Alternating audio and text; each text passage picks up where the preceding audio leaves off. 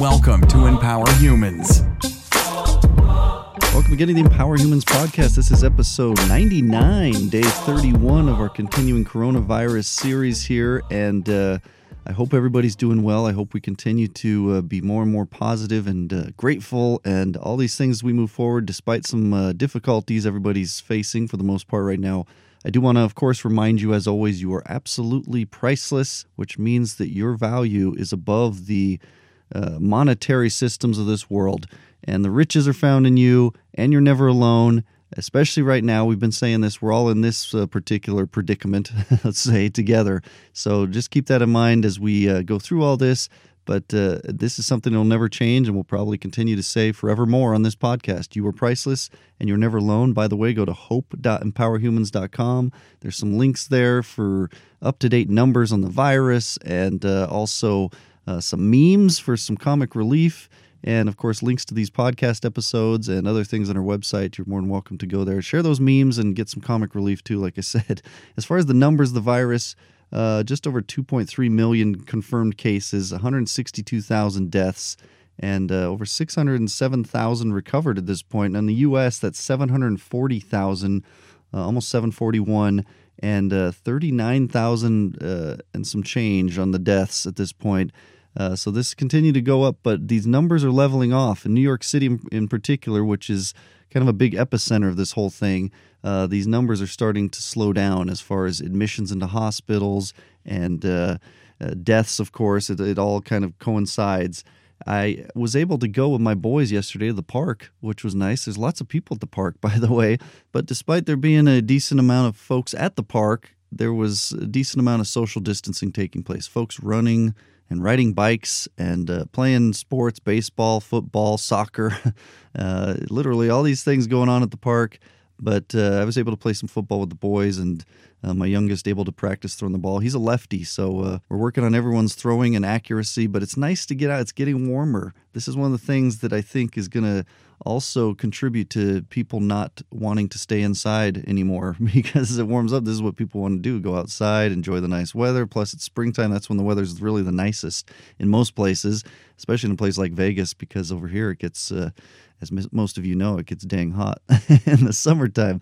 So people are wanting to get out. People are going to want to have pools open and all these things. So hopefully, we don't do anything too rash, too uh, soon or uh, you know be too ahead of ourselves to where we cause a bigger problem in the long term.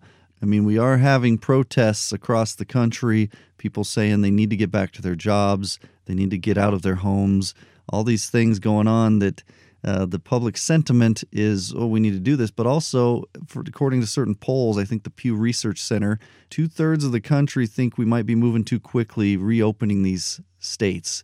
Uh, so, and then the other of course, third or so thought that uh, we're not moving quick enough. So there's always going to be different opinions, but it kind of needs to come down to uh, some of the experts as well. And we need to, uh, as cynical as some of us may be at this point, we need to probably trust uh, to a large extent a lot of what's being said here. Uh, I did see some good news though. John Krasinski held uh, basically kind of an online prom with uh, Billie Eilish and the Jonas Brothers, and so people were uh, I guess logging into that and uh, dancing from home and dressed up and all these things for prom, which I thought was kind of cool. You know, it's it's uh, taking lemons make lemonade kind of situation, and uh, people doing their very best with it. So uh, props to John Krasinski and all involved with that, and uh, hopefully you enjoyed yourselves enough, despite circumstances being what they are. Now, when it comes to reopening the country, the CDC says that uh, testing needs to go up to 350 to 500,000 per day. Where right now we're at about 150,000. So I'm not sure what that's going to mean, as, especially as it relates to these numbers we talked about yesterday. Santa Clara County in California, the antibody tests kind of showed that uh, this virus might be far more widespread than people are thinking based on at least just the testing and the current numbers that we have. That uh, in this county, it might be up to 85 times greater than what's uh, out there in the numbers as we speak right now, which I think speaks a lot. If this is true, again, big if in all caps, if this is true, and it may not be, this is somewhat controversial finding. But if this is true, let's just pretend, let's say there's 100,000 reported cases, but if there's actually roughly 80 times that, which would be 8 million cases, and about 4,000 deaths, that would mean that uh, the death rate goes from roughly 4% to about 0.5, 0.05% actually. So five one hundredths of 1% versus 4%, which is a big difference. And if that were the case, by the way, that would actually be less than the death rate of the flu. Again, I know this is somewhat controversial. I know we're in preliminary stages of these numbers.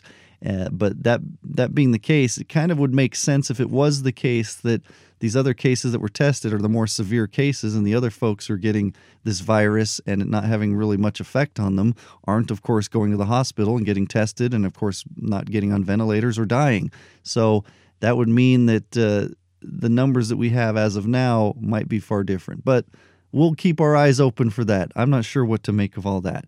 Uh, one thing I did see was that Brooke Baldwin from CNN her and her colleague Chris Cuomo both had been diagnosed with this virus, and of course Chris Cuomo's wife as well. And our thoughts and all of that go out to these folks. Hopefully they improve soon. But Brooke Baldwin posted an article of sorts, uh, kind of a narrative of her experience with this virus.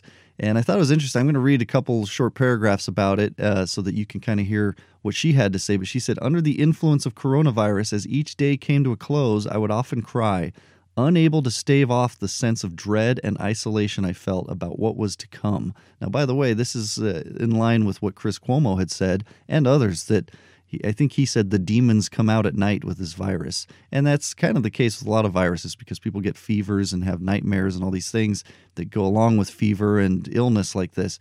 She goes on to say, I was fighting constant body aches. In the evenings, I started a habit of climbing into the bathtub for 45 to 60 minutes just to try to use the hot water to distract my skin from the all encompassing ache that would begin in my lower extremities, the kind of ache that only two extra strength Tylenol could eventually dull. Looking back, my sense of time feels warped and inexact. Some days crawled by tortuously, slowly, while others disappeared unaccounted for in my memory, lost in the wash of emotion, sleep, and illness. Now, some of you can relate. You've been ill, whether with the coronavirus or not. Uh, you know, I remember getting ill as a child and uh, having crazy dreams, and you don't know what to make of it when you're a child because you've never experienced this before. And a lot of it's kind of fever induced uh, dreams and experiences. This is a complicated situation. I know there's a lot at stake both economically and in terms of mental health and uh, all kinds of other levels, let alone the physical well being and health of everybody involved with this virus, including and especially the first responder, medical workers, nurses, doctors, and so on, staff at hospitals. Um, I just want to kind of throw in my last two cents on this that we will get through this. We need to stay strong, positive, and united and uh, think in terms of kind of a bigger picture, not just what affects whether or not I can go to the park and the pool with my boys or what you want to do with your time and spring break and weekends and evenings and all these things, which are, of course, important factors, but also the well being and health of everybody involved. Uh, I see that the CDC has put out some more guidelines for reopening things, and hopefully that will be widespread in terms of everybody kind of paying attention to that. And okay, if we all start returning to work, that I don't know, maybe everybody's wearing masks and gloves. Maybe people are maintaining a social distance of six plus feet and all these sorts of things. And, you know, I already see it going on in restaurants as I've gone to pick up food here and there where there's uh, kind of a different, uh, like plastic shield in front of the cashier and different things like that going on.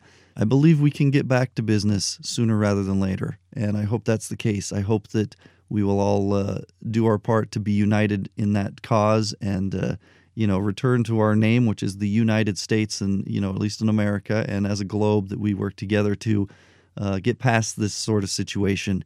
And as they may come up in the future hopefully we've learned a lot of lessons here um, we're going to have our interview with Elena Cardone coming out uh, later this evening, probably past midnight, so it'll be for Monday morning for most of you.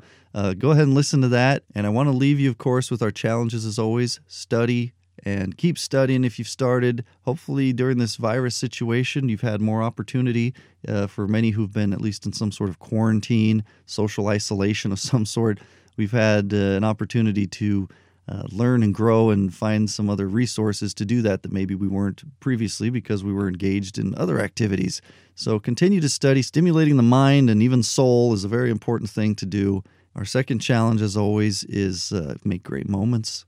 That's with loved ones. That's things like going to the park, like I'm doing with my boys, or once in a while we play a video game or we do you know we also did some legos yesterday. We're finishing a big star wars project.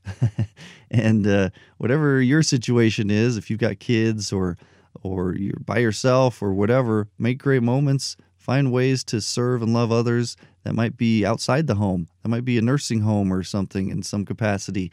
Uh, but in all kinds of ways we can serve and make great moments. And of course our last challenge is let's keep doing this podcast together I believe in you. I'm grateful for you. I'm flattered that we spend time together. Thank you for listening. Share this podcast with family, friends, loved ones between Facebook and uh, Twitter and all the things out there. And uh, also visit hope.empowerhumans.com for more information. And like we said, for those memes and some comic relief. And until next time, my friends, empower yourself, empower the world around you. Thanks so much for listening to Empower Humans. If you enjoyed the show, please rate and review this podcast. For more great content and to stay up to date, visit empowerhumans.com. We'll catch you next time.